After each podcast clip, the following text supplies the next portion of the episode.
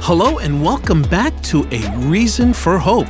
I'm your host, Mario Costabile, and I am so glad you're listening in. Array of Hope produces many forms of media, such as films, music, and events. But the A Reason for Hope podcast is different for us. It gives us the opportunity to tackle some deeper topics and subjects about our faith and our church. And you know what? This is our very first episode of season three. This is exciting. It's been wonderful for us here at Array of Hope to share the faith with all of you. So, have you ever looked at yourself and asked the question, Who am I?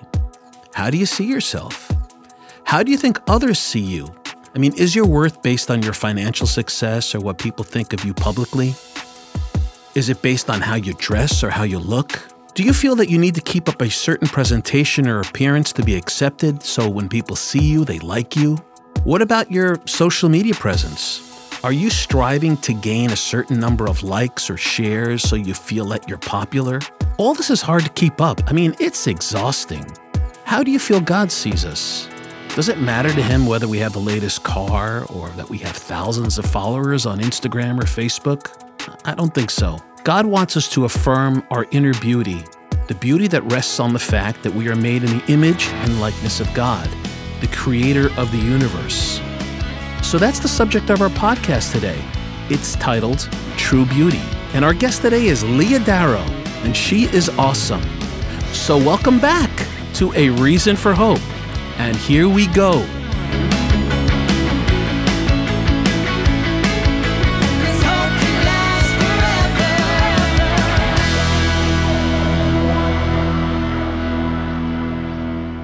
Okay, Davad. Hello. How do is that the pro- come on. Dav, no, Davad. Um, No. who, who says David. David. Yeah, there you go. That's David. Spanish. That David. But Davide, you're, you're Italian. Say Davide. I don't think I don't I think think Davide is a, Davide. I don't think it? David is an Italian word, no, but I think Davide is Italian for David. but it isn't an Italian word. No, but I think that's how they say it. Aren't it you in Italian? I am. How'd you come up with David? I didn't come up with it. My mom did. She's Italian too. Yeah, you told me that she's the the only Italian you know that doesn't cook. Yeah, it's an aberration. It's a Yeah. crime against It's nature. Crazy, crazy. I- How did I- that happen? I don't know, but um, Well, yes. en- it's- enough of that. Let's not. Uh, yeah, let's not. So uh, this This- this, is like episode is really going to bringing be up kind of bad- cool. difficult it's not things going to from be my about Italian women that don't cook. it's actually um, about uh, you know, it's about let's just start. Let's just start over. um, the whole thing.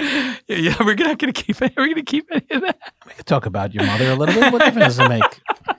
Here we are, beginning of season three. Isn't it amazing? I can't believe it. It's really cool that we're at it again. This episode is actually going to air on Halloween. Did you know that? Uh, yes, I did. Okay, well, then you missed a know it all. But uh, what does your family do for Halloween, Dave? Okay, so we've gone back and forth with this uh, Mhm. because we know a lot of people. Uh, we're a homeschooling family. We know a lot of people who homeschool who Ah. are really sort of like not into the Halloween thing at all um, Oh, because they really associate a lot of like negative elements with it, um, perhaps even demonic and dark elements with it.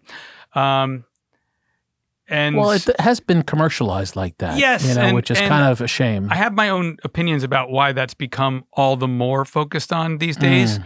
But um so anyway, so we we know that there's like a group that like just doesn't do Halloween and they'll focus on the fact of All Saints Day. Mm-hmm. Um and so they'll do like dress up like saints. Right. But I guess to us, like our kids dressing up like characters, as long as they're not, you know, going over the top and going out and getting free candy, that neither one of those things are intrinsically evil, No, right? I don't even So- think even Catholic. You know, I know. so, so like in that sense, in that sense, I, you know, Trick treat. we, we kind of like are really okay with the kids dressing up Right. and the kids going out to the neighborhood and getting candy from people they know anyway from town because Yeah. they've grown up in the same town their whole lives. And so it's it's and it, it's nice the way that our town does it because like two hours on Halloween from like five to seven is the time that people trick or treat. So you go Yeah. out, you see everybody, everybody's out. Yeah. Now you know I mean, Is there some of it that's over the top? Like some people, gosh, people dr- decorate Yeah. more for Halloween than they do for Christmas, yeah, and it's all like death and blood and yeah, you know de- cemeteries. yeah, exactly. It's so it's so it's over the top. yeah, it is. I actually we could probably have a whole nother podcast on this, but I think it's because people who have lost faith in God in our in a Mm. culture that's become secularized are trying to deal with the reality of death. Mm, And so this becomes like a whole thing for them in an in an extreme way because they don't know what Yeah. to do with death. yeah. You know, but again, maybe that's too philosophical. Yeah. like for that. Well, I mean, Halloween uh, has always been fun for our family. Uh, Sue, my wife, would be oh, go over the top. She would make these costumes, and she made them herself. She, Made 'em? you know, uh, Lauren one year was a stop sign. You know, where she was. It was so fun. And and one year, uh, my other daughter Nikki uh, was a human hot dog. You know, so she would make all these things. It was really cool and make dresses for them. Uh, it was. I ha- I have you know great uh, memories of Halloween in our family. Um, I do the- a lot of the corny joke ones. You know, like the hat that has the leaf on, hanging off the rim and you blow it right. and you're a leaf blower. You're a leaf blower. That's funny. uh, only fathers would recognize the, the humor in that one. Uh, but, uh, you know, Halloween, of course, actually means All Hallows Eve, right? Which is really the night before All Hallows or All Saints Day. Right, right, You know? right. Yeah, that's great. And many people It don't even know great. that. That it's really about All Saints. Yeah. All those people are out on Halloween and and they're really just celebrating the night before Well, All Saints Day. Don't let the word get out. They'll, they'll cancel it. So, a little segue, Dave. Uh, dressing up, makeup, you know, hiding your true self. These are things that make me think about how our world thinks about beauty. As a matter of fact, our guest today is Leah Darrow, which is, she was amazing and really great. So, Dave, let's talk about beauty a bit. Okay, so like I think it's important for us to ask a question. What is beauty? Mm-hmm. uh, what is beautiful, and and really, God is. God is beauty itself. Um, the dogmatic constitution on the Catholic faith from the First Vatican Council, that constitution is called Dei Filius, states this. The Holy Catholic, Apostolic, and Roman Church believes and acknowledges that there is one true and living God, creator and Lord of heaven and earth, almighty, eternal, immeasurable, incomprehensible, infinite in will, understanding, and every perfection. Wow. So God is infinite in every perfection, and one of those perfections is beauty. Hmm. God isn't beautiful, God is beauty itself. Yeah. And now Aquinas teaches us that all creatures, all created being receives its being from God and as a participated likeness in God as supreme being. So what is this a fancy way of saying? That every perfection that is found in creatures shares in some way in that perfection in God. Okay? So if God is goodness itself, any goodness that exists in creatures is a sharing in or participation in the goodness that is God. Hmm. Okay? Yeah. And so anything beautiful in creatures is a participation in the beauty that is God, you see? And in fact, it's the it's the special way in which the divine perfection is um, imitated that constitutes the the specific essence of a thing. Um, and so, in fact, any creatures, whether they be something like trees or or animals or human beings, um, what whatever their essence is, has to do with the way in which the perfections that exist in God are manifested in that particular kind of creature. Hmm. Now, why is this important? Well, obviously, there's going to be a greater amount of perfection in certain creatures than others. Prime example is that a human being has a greater perfection than an, an ordinary animal. Why? Because human beings are rational creatures made to the image and likeness of God. And so they share in God's perfections to a greater degree than like any other animal might, you see, or that plants might or trees. Um, so I think that th- these are important concepts to have because uh, something is good or true or beautiful to the degree that it shares in God's own being as goodness, as truth, as beauty. You see? Um, and why this is important for a conversation on beauty is that in order to be beautiful, something must really imitate God, who is beauty itself. So, in this sense, God is the standard for what is beautiful. God is the standard. It, it means that, you know, obviously creatures are going to be uh, beautiful in relative degrees, but um, but anything we find that's beautiful is really beautiful because it reflects God and the being of God and the glory of God. These properties like truth, goodness, and beauty, they're called transcendentals. And while they're distinct, they're convertible. So what do I mean by this? That that truth is goodness. Goodness is beauty. You see? Um, and and this is important because what you realize is that in order for something to be beautiful, it's got to be true. Yeah. And in order for it to be beautiful, it has to be good. So goodness is beautiful. This is why holiness is the most beautiful thing. And it's also why sin is ugly Yeah. ultimately. Yeah. Well, let's talk about the idea of human beauty. I mean, our world seems to be fixated on physical beauty, right? Uh, so much so that a person's value can tend to be reduced to their sexual value. Yeah. Um, where does this come from, and why is it so problematic? Well, it comes from the fact that we view each other that way. It comes from original sin. So if mm. you remember, like in the Garden of Eden, before original sin, Adam and Eve were both naked, but were not ashamed.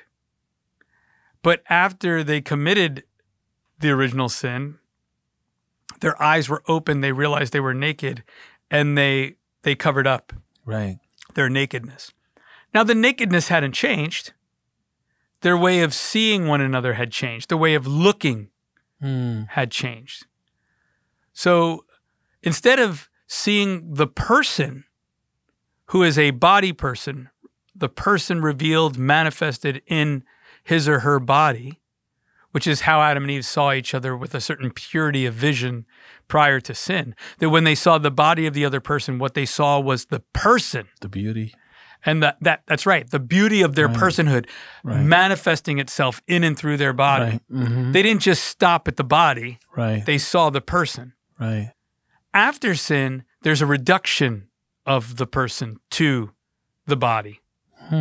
Interesting. you see? And so what winds up happening is now you're no longer looking at the person as someone who ought to be loved but now i reduce the person to an object for my use And so, what winds up happening in this regard is that instead of seeing someone's personal value, I reduce them to their sexual value.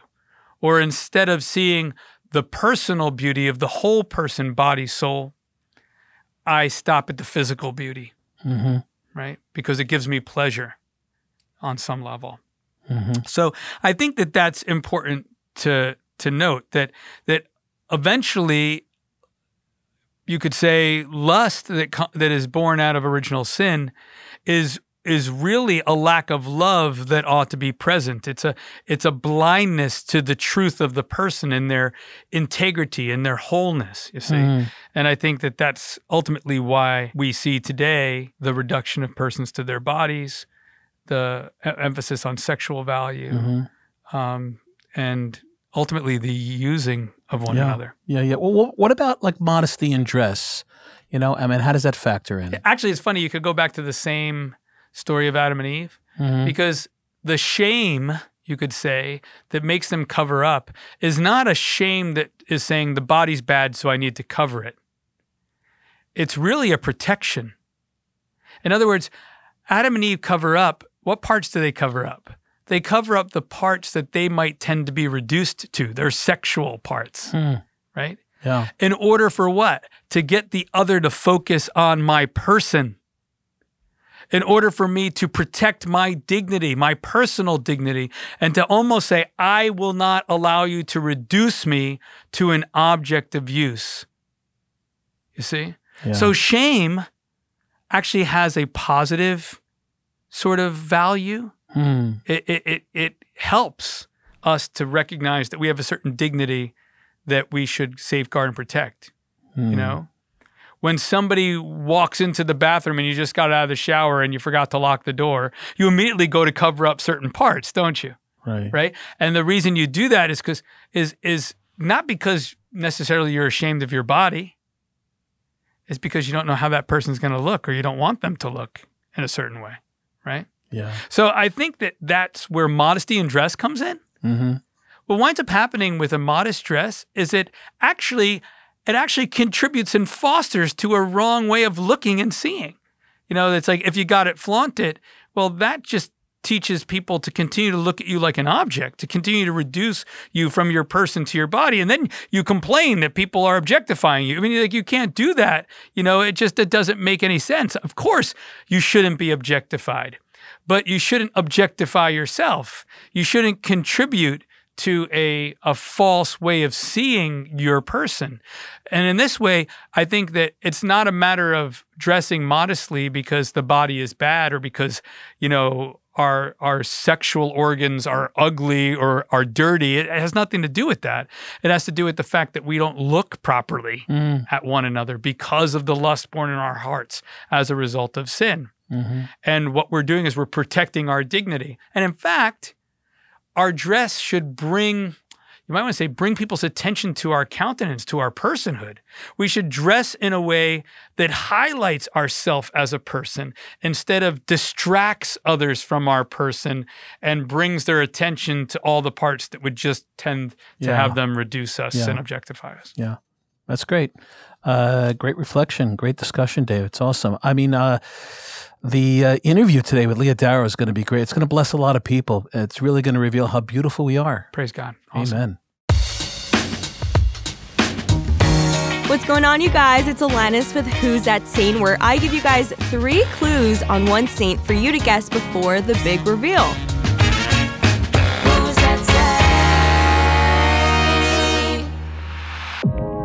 Clue number one. We'll keep this one short with just a simple birth date, but this saint was born in the year 331 AD. So we got another early saint. Who's that saint? Clue number two. This saint not only married a man with a violent temper, but also lived with his mother who shared his short fuse. So this saint was patient and tirelessly prayed for their conversion to Christianity until finally, one year before her husband's death, she, through God's grace of course, successfully converted them. So who is that saint?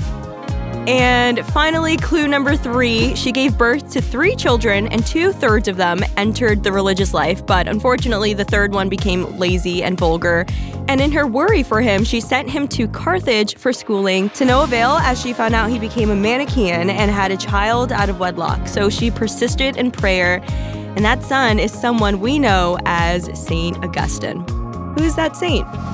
If you guys guessed St. Monica, then you are correct. After her husband's premature death, St. Monica dedicated her life to raising her children. As a single mother of three, her deepest desire was to see her children following the Lord. And if you know anything about St. Augustine's story, then you know he did not exactly have the easiest arrival to seeing God's truth. But St. Monica never stopped praying, and on one particular occasion, a priest urged her to remain steadfast in her prayers, saying that it was not possible that the son of so many tears should perish. After so many years of prayer, St. Monica finally saw her son give his life to the service of God. St. Augustine said that his mother's resilience and dedication to prayer is what led him to become the man of God he was meant to be. He even said that St. Monica was not only his mother, but the source of his Christianity. St. Monica, pray for us. Ooh, who's that say? Who's that say? Hello again, everyone. This is Jack Garno from the Array of Hope Music Division, bringing you another music corner. Everything that reflects the awesomeness of God is beautiful.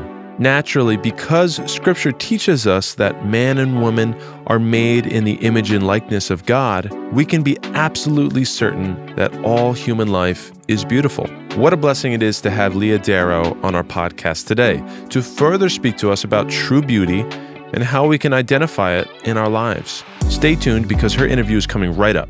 The Array of Hope band wrote a song this past summer about the beauty of life. Because all life is a reflection of God's goodness, we wanted to help the church celebrate the gift of life with this song, which is specifically dedicated to the efforts of this year's One Life event in Los Angeles. Please enjoy this preview of our song, One Life.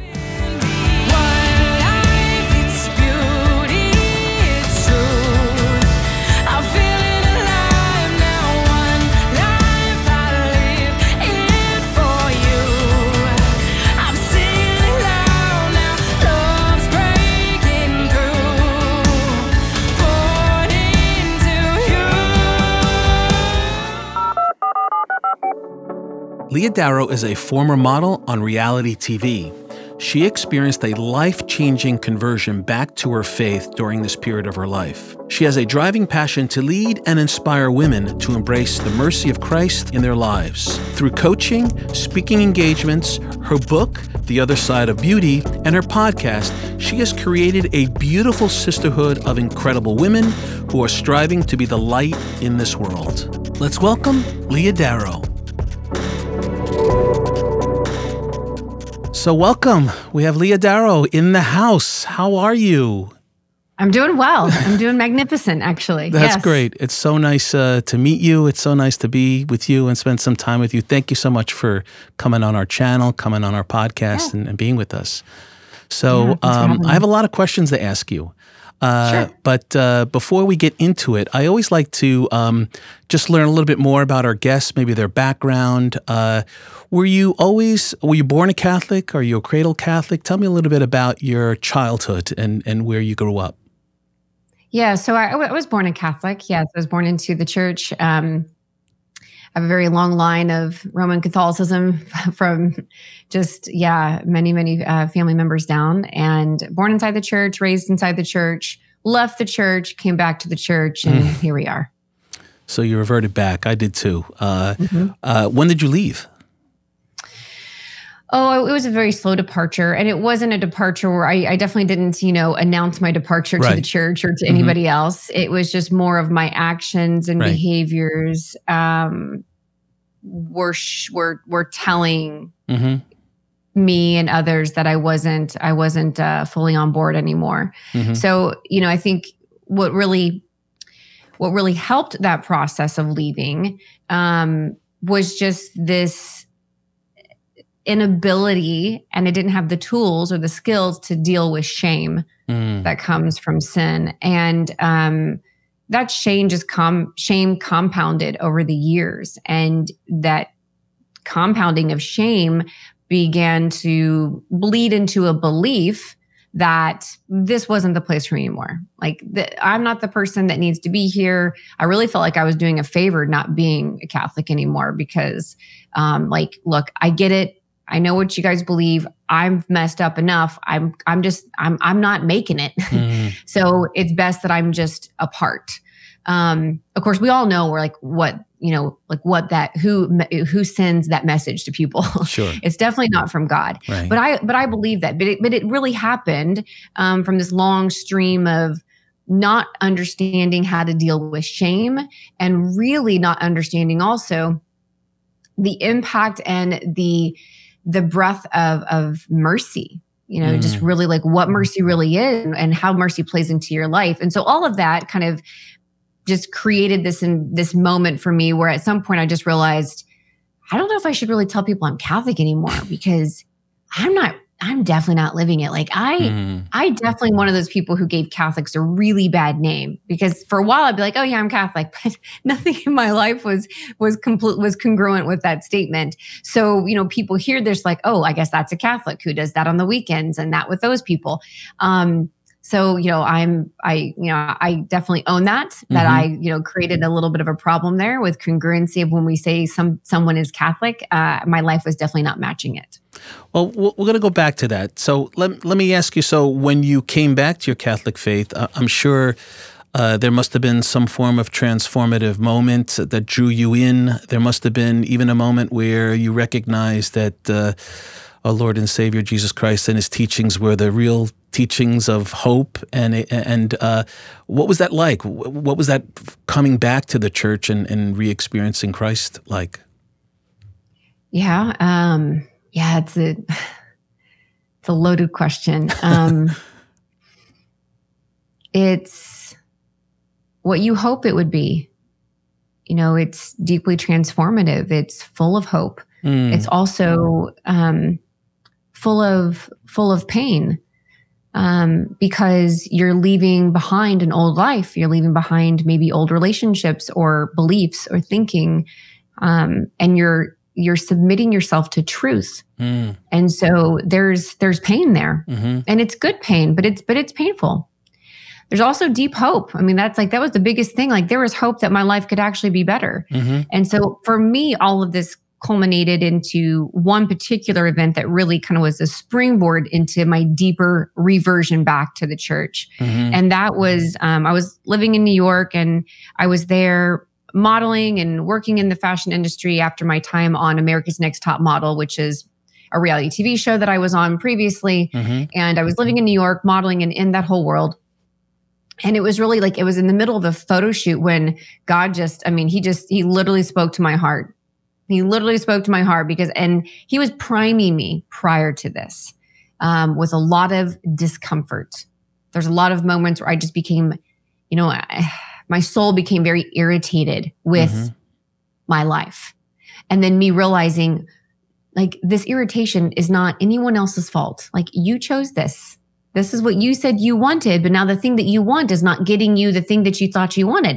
Mhm. so those things began to happen up until this moment. And I had this photo shoot for this international magazine. It was really in this moment where I just realized I was looking all around me and I was looking at all these people and I'm thinking, no one, no one here cares about me they don't care at all. They, they don't care if I drop dead in this moment.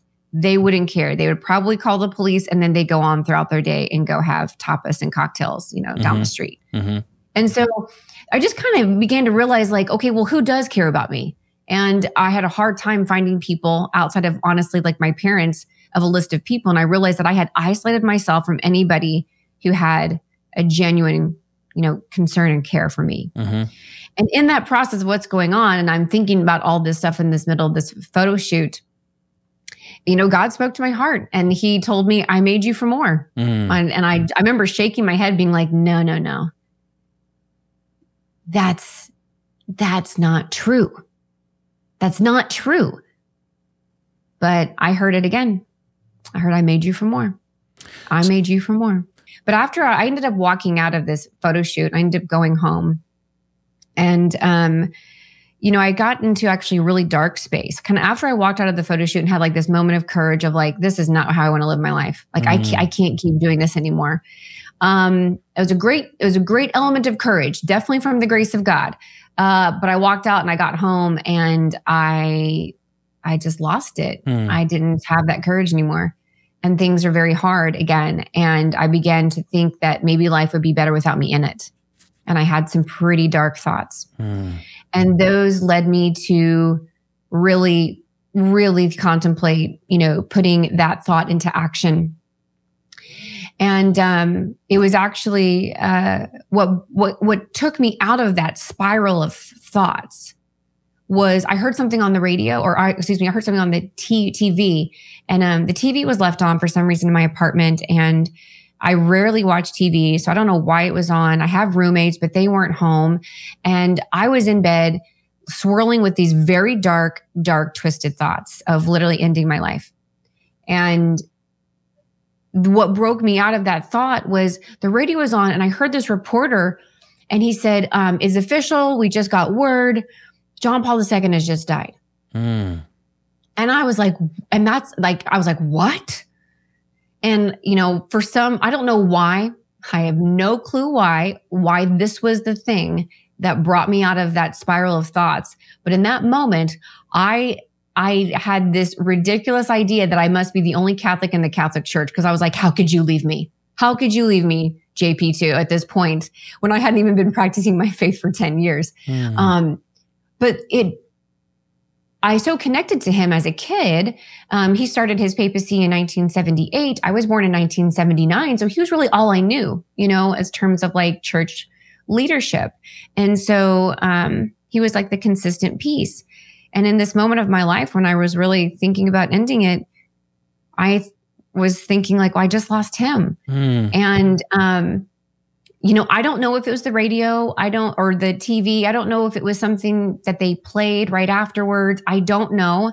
But I heard his voice say a million times, like he did all the time as, as, as he led the church, um, be not afraid. Yeah. And I just thought, what? Like, and again, I don't know. Like maybe they had, like, maybe they were replaying something from him, or maybe it was from him, you know, from the other side. I don't know. yeah. Um, I'm not, and I'm not here to really debate that because I don't, it doesn't really matter. But Yeah. that is when my feet hit the floor. That is when I called my dad. That is when I said, Dad, if you don't come get me, I'm going to lose my soul. And that's when my dad drove 2,000 miles to come pick me up and take me back home. Wow.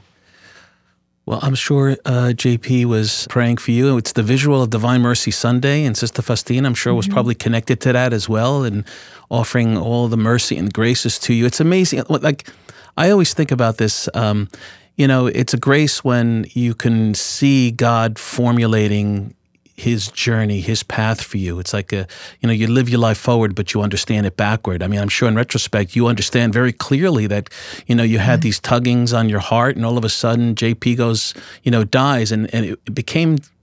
Had a lot of clarity for you at that moment. That was the beginning of your new trajectory, which is really a grace and beautiful, you know, that you recognize that and could see that. And it's a great story because it's inspiring to other people that when people suffer, when people are in trouble, when people uh, feel abandoned, uh, we just have to trust always, you know, and and know that God is always directing, right? Um, Yes, yes, yes. um, I want to step back a little bit. So, um, you know, you were a model. How did you how did you get involved in modeling? Was there uh, were you discovered in New York City, or just something that you always wanted to do when you were a kid? How did that end up happening? Yeah, I, I never wanted to do it. I never wanted to do it. Um, I never felt comfortable in front of the camera. I still Mm. don't to this day. I still don't to this day. Um, I'm okay with like you know being on a stage speaking to ten people, hundred people, or twenty thousand people. Um, but a photo shoot, even to this day, when I still do it for work, oh, it's just like a. I have to get myself with the mind right m- mindset to go into it knowing I'm doing it for good and not for, you know, evil like I was doing back then. But no, I've actually never wanted to do it. Um, I kind of fell into it. Um, there's a few things as a kid that I did. Um, and it was just quick and easy money at the time. And then I kind of put it down. And then in college, I picked it back up again just because I thought, well, there, you know, it's an easy way to make some money. I can do it really quickly. And so I just started doing that. And honestly, it was just very side gig type stuff. Mm. And the very the, the big thing that kind of put me out there was being on the TV show. I, you know, auditioned for America's Next Top Model and before I knew it, um, I was actually scouted to audition for the show. They had seen me at work and I was working at a shop in the mall and they came and got me. They're like, we think you should audition. And I was like, okay, you know.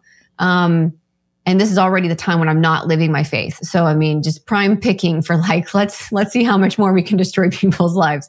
So they, you know, they they they pushed me to the front of the line and I auditioned and I got on and it was just a whirlwind. And that's just that's really my modeling history. It's not very exciting. It's also kind of very happenstance. And I what I've learned from that is it's really important to stop and give yourself time and space to think about what you want to do and not what other people are, you know, offering you. Hmm. Um, because if I would have sat there and thought, I would have, I would have really, I would have come to the conclusion that I still come to this day. Like, I don't feel comfortable there. I don't like doing it. So what is it that I like? And why do I do it? And so, you know, I've realized through some, you know, deep self-awareness, you know, work, um, that I, you know, liked being thought I liked the affirmation that it gave me. Mm-hmm. And so I was I was I was seeking these this element of affirmation. I was maybe seeking somebody to tell me that I was beautiful. Mm-hmm. And um, those are things that God continues, has healed, and continues to heal in me is is insecurity on those areas. And but recognizing them has created such a superpower, so to speak, with the Lord and me. Amen. Because when you are aware of your weaknesses, Mhm. um, you're you're a, you're you're better able to fight them. Mhm. And I'm I'm not perfect, and I, I I still need constant healing and grace from the Lord. But being just being aware of it has been such a blessing. Hey, if you're enjoying this interview, be sure to check out the full video version on the Array of Hope channel. Subscribe for free at watch.arrayofhope.net. Then download the app by searching Array of Hope on your mobile device, Apple TV, or Roku. You had mentioned that you were surrounded by evil, and we truly need grace to overcome the evil that surrounds us. Um, can you explain a little bit about the evil that you experienced? Well, I, there's evil so multifaceted. I mean, it, it's in it's in many different areas. It's not just one. I think the industry that I was in was primed, Mm, primed for vice. So there's Right. some there are some arenas in this world that you can work in that are that are not virtue based or have just lack it considerably. And definitely the modeling world is ripe with vice.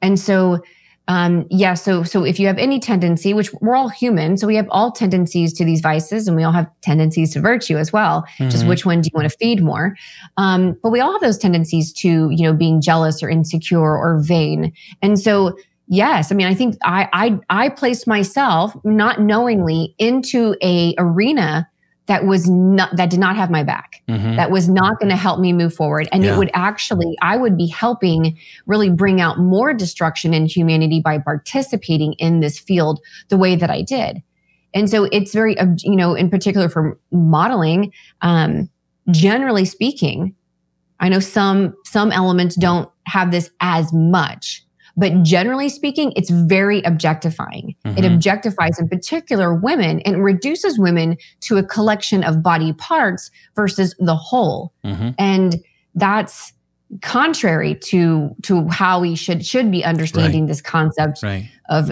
beauty but Yeah. those are i mean that's just like one of the, the main evils that i was participating in and, and really what it was doing is my participation willingly in the you know objectification of women me being one of them but also being used to objectify other women. And then how that makes other women feel in this world when they see that.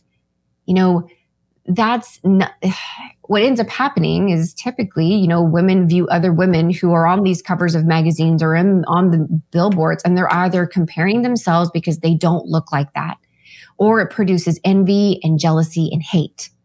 And then they attack that person or that model mm-hmm. because basically because they're they're they have they have, they have wounds of their, of their own Yeah. and um I think those are some of the greatest evils that I was participating in. Yeah. There's there's a lot of other ones, but I think I'll, I'll, I right off the top of my head, those are like some pretty grave ones. Yeah, yeah. Well, ironically enough, you know, our today our podcast, our theme today is true beauty, and uh, as you pointed out, many people, our culture views beauty as um, physical beauty, uh, a person's sexual value. Um, how do you see, you know, true beauty um, in, in the person that you are, and and what you're learning to understand beauty to be? So I I wrote a book called The Other Side of Beauty, and I did a lot of research on this element. I share my story inside that book, but I Mm. also have um, I also have a very heavy chapter in there that talks about really beauty. Like, what is that? Like, what does Scripture say? What does God say? Like, what have some philosophers have said? And so Mm. in there, I talk about how Scripture looks at beauty, and Scripture talks about beauty in the, in a synonymous way um, as they speak about the glory of God. So when something is beautiful, you're really saying you're you're witnessing the glory of God. And so that if we kind of if we change our definition of beauty of saying if we say something's beautiful, like does it reflect the glory of God? And if Mhm. it doesn't, then maybe we should readjust where we're at. Um, also, in terms of like other philosophers of what they said, Aquinas has got great information on this. And while he didn't come out with an exact definition of beauty, he did create these characteristics of what beauty is. And the idea that uh, the reason why this is so important to kind of talk about is that we often think, well, beauty's just subjective. It's just the eye of the beholder. It's just you might find something beautiful, but I might find something beautiful. And then, and then when you do that, when you say there's no real definition, then everything's accept- acceptable. And then you realize, well, that can't be the case because clearly not everything is Right. beautiful, right? Mhm. So then you kind of have to go off these parameters. So what Aquinas did is he looked at beauty and he he talked about how like there needs to have clarity within beauty, meaning that what like it should be very um there shouldn't be any pretending. You know, and it should you should be able to see exactly what it is for what it is and what it says it is. And it's um it's kind of like it's why the apple has an appleness to it. It's just a full apple. Like you see it in clarity. Like you, you, you see that. Aquinas also talked about how there needs to be, in a sense, wholeness around beauty, that there, it should be um, integrated. And so you shouldn't have something that's kind of broken up in pieces, which is kind of what the object, objectification that happens often in, in the um, in the world today when we talk about beauty. It looks at a part of a woman and we take that one part of saying well we just like this part of a woman and we focus in on those parts of a woman. But we need to look at the whole. So there needs to also be like this wholeness within there. And then there also the third element that he talks about um, is this element of being you know of integrity. Like there should have integrity within it um, he also mentions splendor too, but we don't have to go into that. But the, but I think when I was looking at Aquinas and seeing what he had to say about beauty, it made a lot of sense of like, okay, now when you have that definition, beauty expands. It's not in the, it, it's not a part of just the physical realm. Mm. It's so much more. And, you know, we, we say in our creed that we believe in the God of the visible and the invisible the visible and the invisible. So we have this visible world that we are participating in, but there's an invisible world that's surrounding us as well and above us. And so beauty cannot just be pertain to the physical realm, the visible realm. There has to be something beautiful in the invisible realm. And then when you do that, you realize that beauty is an actual attribute of God. So when we define beauty with a broader sense through scripture, and even if with the help of Aquinas, if we'd like, we see that beauty is so much more than that. So that way that we can see, we can see somebody who cares for somebody on their deathbed as beautiful. Mhm. And with this definition, we can also look at ultimately like the most beautiful event in all of history. If you're looking at this definition that scripture gives us, if it's really to reflect the glory of God, the most beautiful event in all of history is the crucifixion. Mhm. And to be able to say that that's beautiful requires a broadening understanding of that term. And so when you when you can look at the crucifixion and with sincerity um, say that that's beautiful, that's I think that's really being able to kind of or entering into more of the definition of what maybe God is calling us um, to describe that word of beauty. It's beautiful. Very well said. Very nice. Um, does it? Uh, I know that you speak at a lot of conferences, and uh, you know, uh, my, my I have three daughters. They've all, I think, had, had heard you speak at various conferences. So I'm sure you have thousands and thousands of young women that look up to you. Um, does that stress you out at all? Being a role model, does that give you any kind of angst, or do you put that in God's hands, or how do you handle that part of your life? Because obviously, you, you you've come to a point that you're a servant of the Lord and you're a servant of His church. So I'm sure that gives you a lot of peace and healing. Uh, but how do you handle it? you know i've i've been very fortunate to have a lot of um, and i continue to do have a lot of healing in my life and i still do that's an ongoing process and doesn't end but i'm also very fortunate that god has given me the right mindset to move forward in this work with him you know um, I, I heard I, I saw this on on social media somewhere, but it's a meme that says God's mission to you is not a conference call. It was a direct conversation between you and him. And I love that because the mission that God has me on is just my business. Mm, And I am called to show up to serve God and his people with dynamic joy. That's Amen. what I say to myself. That is my job. That's my mission. And I know who I am. I'm a repentant sinner and I'm still repenting. And I'm calling all people to continue to repent and to live for the Lord. And so I'm not perfect. I know who I am. I just said it. I'm a repentant sinner. So if people expect something more than that, then um, they then they might need to re you know redefine with how they understand the word sinner. Um, and my mission, it's you know I, I just really have faith in that, and I have a lot of hope in that God's going to do something great with the with the role that He's given me.